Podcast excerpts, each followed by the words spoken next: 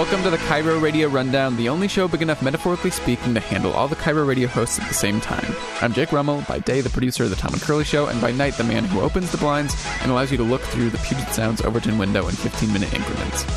So I thought today's podcast would be about Inslee's big announcement on schools and trying to return teachers and students to in-person instruction, but it looks like our KIRO colleagues on the COVID-19 Seattle podcast already have a brilliant podcast out on that very topic, so you should go over there.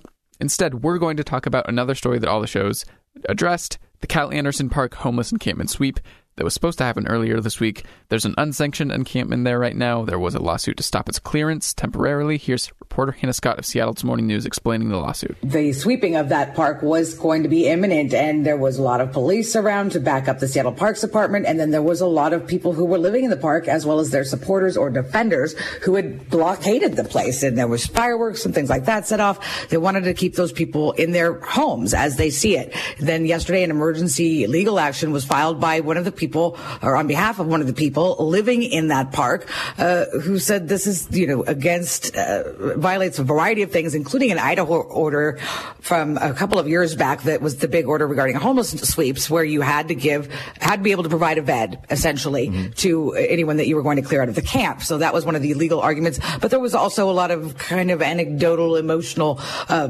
things going on, saying it's not, it's not fair to try to take away these people's belongings and, and boot them out of, again, their homes while they're right before, right in the middle of winter when it's cold and they don't have any place to go and things like that. The city did not budge. There was a two hour emergency hearing yesterday with uh, federal judge, Judge Jones, who was also the same judge that had just ruled on that crowd control issue with Seattle PD. Uh, the judge listened to the arguments. He did not, uh, what they're asking for is a temporary restraining order for at least two weeks to delay this sweep and kind of work out some sort of agreement. They want uh, the park to be created. Uh, they want it to be an emergency shelter. That's what they want it to be used for uh, because of the current situation and those people living there. The judge did not rule yesterday. He said he could issue a decision as early as this morning, though. So we're keeping an eye out for that. The city not budging. If they don't, if there's no emergency restraining order put forth here, then they're going to go ahead with their plan and they're going to clear that, that park. They do have beds for them, though. I thought that was part of the deal. They they do have beds for them, but that's not. The, the, they still point to that in some kind of convoluted way. But that's. I talked to the city yesterday, and they said all of the. In fact, many of the people who have been living at the park are now in, in temporary shelter beds. Uh-huh. A lot of the people have moved out. I think what we're dealing with here is the people who don't want to leave that park. They that, that's where they want to live. Well, that's that's nice, but is this now? Are they are, are they homeless people or are they protesters trying to make a point? There are some who are homeless people, but not all. I believe many of them are just uh, part of that community. Jean Ursula attempted to approach the problem pragmatically and discussed how they personally might try to solve it. I look at it right, and everybody's up in arms, and every you everybody feels passionately about this. And what you feel right now is is there's a there's frustration first. There's frustration that a park in Seattle looks like that. This is Seattle. This ain't some podunk town. This is not a third world country. This is Seattle. And it looks like that. That's number one. Number two,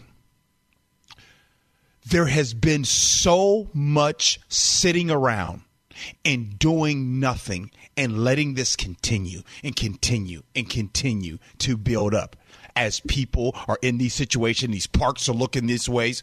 But again, it goes back to what I told you and we talked about before.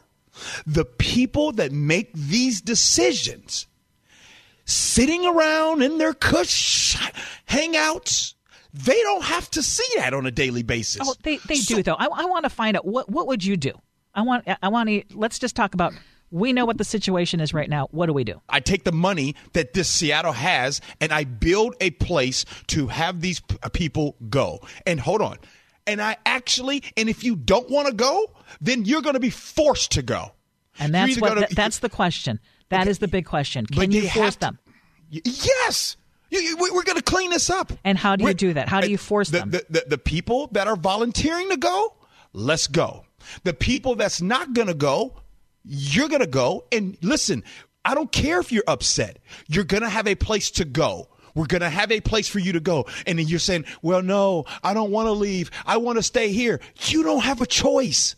you're going to leave. But right now, we're to the point now where it's continuing to get so bad that they don't. They're not even afraid of the police. We talked about this the other day, Ursula. And therein lies the problem. That's where we stood this morning, just waiting for the judge to make a decision, which we got during the Tom and Curley show. And the judge has said, "What, Hannah?" Then, uh, yeah, we can go ahead and do that. We can go ahead and clear the park. you guys don't get your emergency injunction, no. But he did take his time to think about it. Uh, he, they wanted him to file from the bench, or yeah, issue his order from the bench yesterday. They're saying their ar- arguments are it was filed on behalf of one woman who'd been living in the park.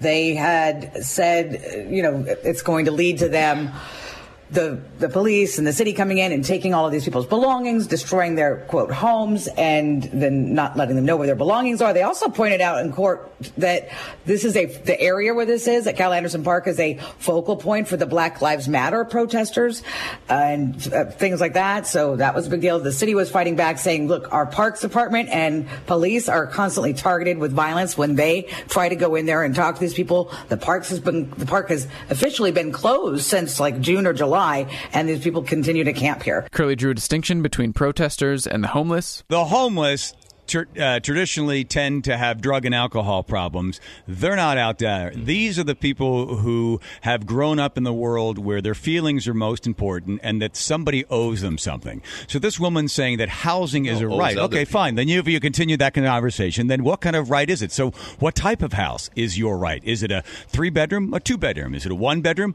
So we're going to give you the house, but then you have to determine, well, what's the right of your house that you get and, and compared to everybody else? You cannot have a material thing to be a house because you're taking it from someone else and then you are now taking it. So you don't have a right to a house. You don't have a right to health care. You have rights that are protected for you, but you don't have rights to these things. This is the city, uh, by the way, when it comes to Cal Anderson, they're asking people to bring uh, couches and anything Yep, they can to try to block the police. Last night, a guy OD'd and died in there, by the way. That's enough. I don't know how many deaths they've had in there, but they had an OD there, no death last night. They've had shootings in that area.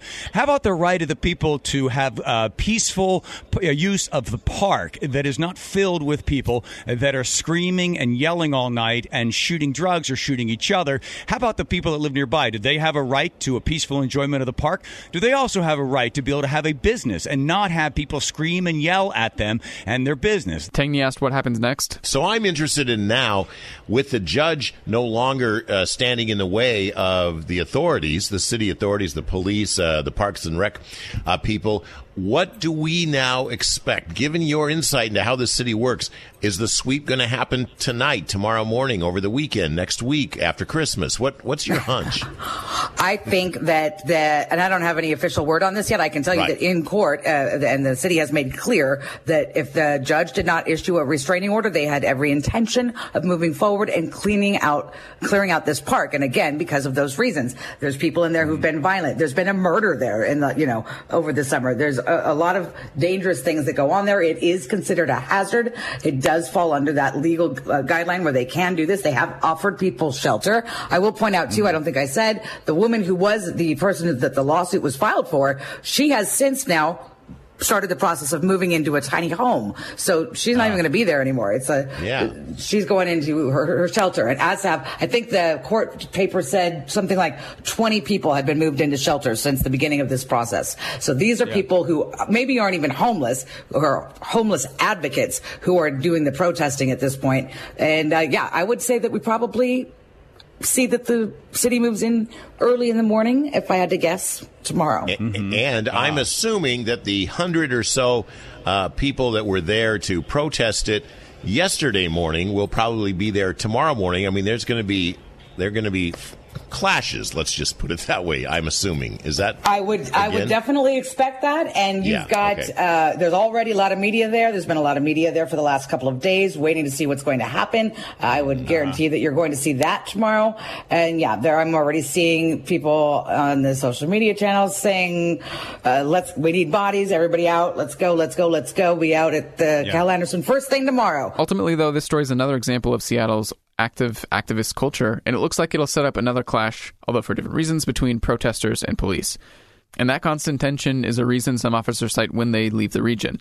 Dori spoke to former King County Sergeant Victor White about why he left for Arkansas. Why are you leaving? Well, you know, and, and I got to tell you, the most difficult uh, part of leaving was the people that I worked with. Sure. Um, there's some amazing, amazing people within the King County Sheriff's Office. Those men and women work so hard, you know, and and uh, any sheriff's office in the land in the United States of America, we have less uh, money for training and equipment and resources and all that.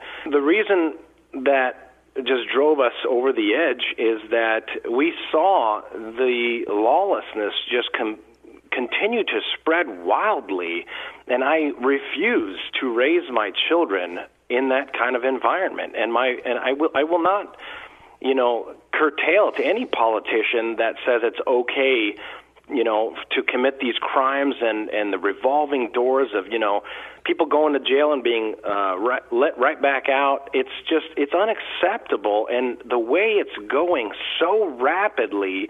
I refuse to have my family in that environment. And I'm just being 100% real because no one wants that. We all want to live the American dream, freedom in our homes, freedom to walk the sidewalks without being assaulted or robbed or whatever.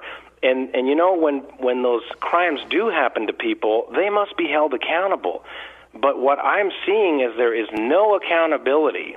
And I'm sorry, but the leaders, the the leaders that are elected uh, on all spectrums, they need to toe the line to protect the citizens that they swore to defend. Yeah. And I'm not just, you know, talking about law enforcement here. I'm talking about all the elected officials, mayors, council members, and all.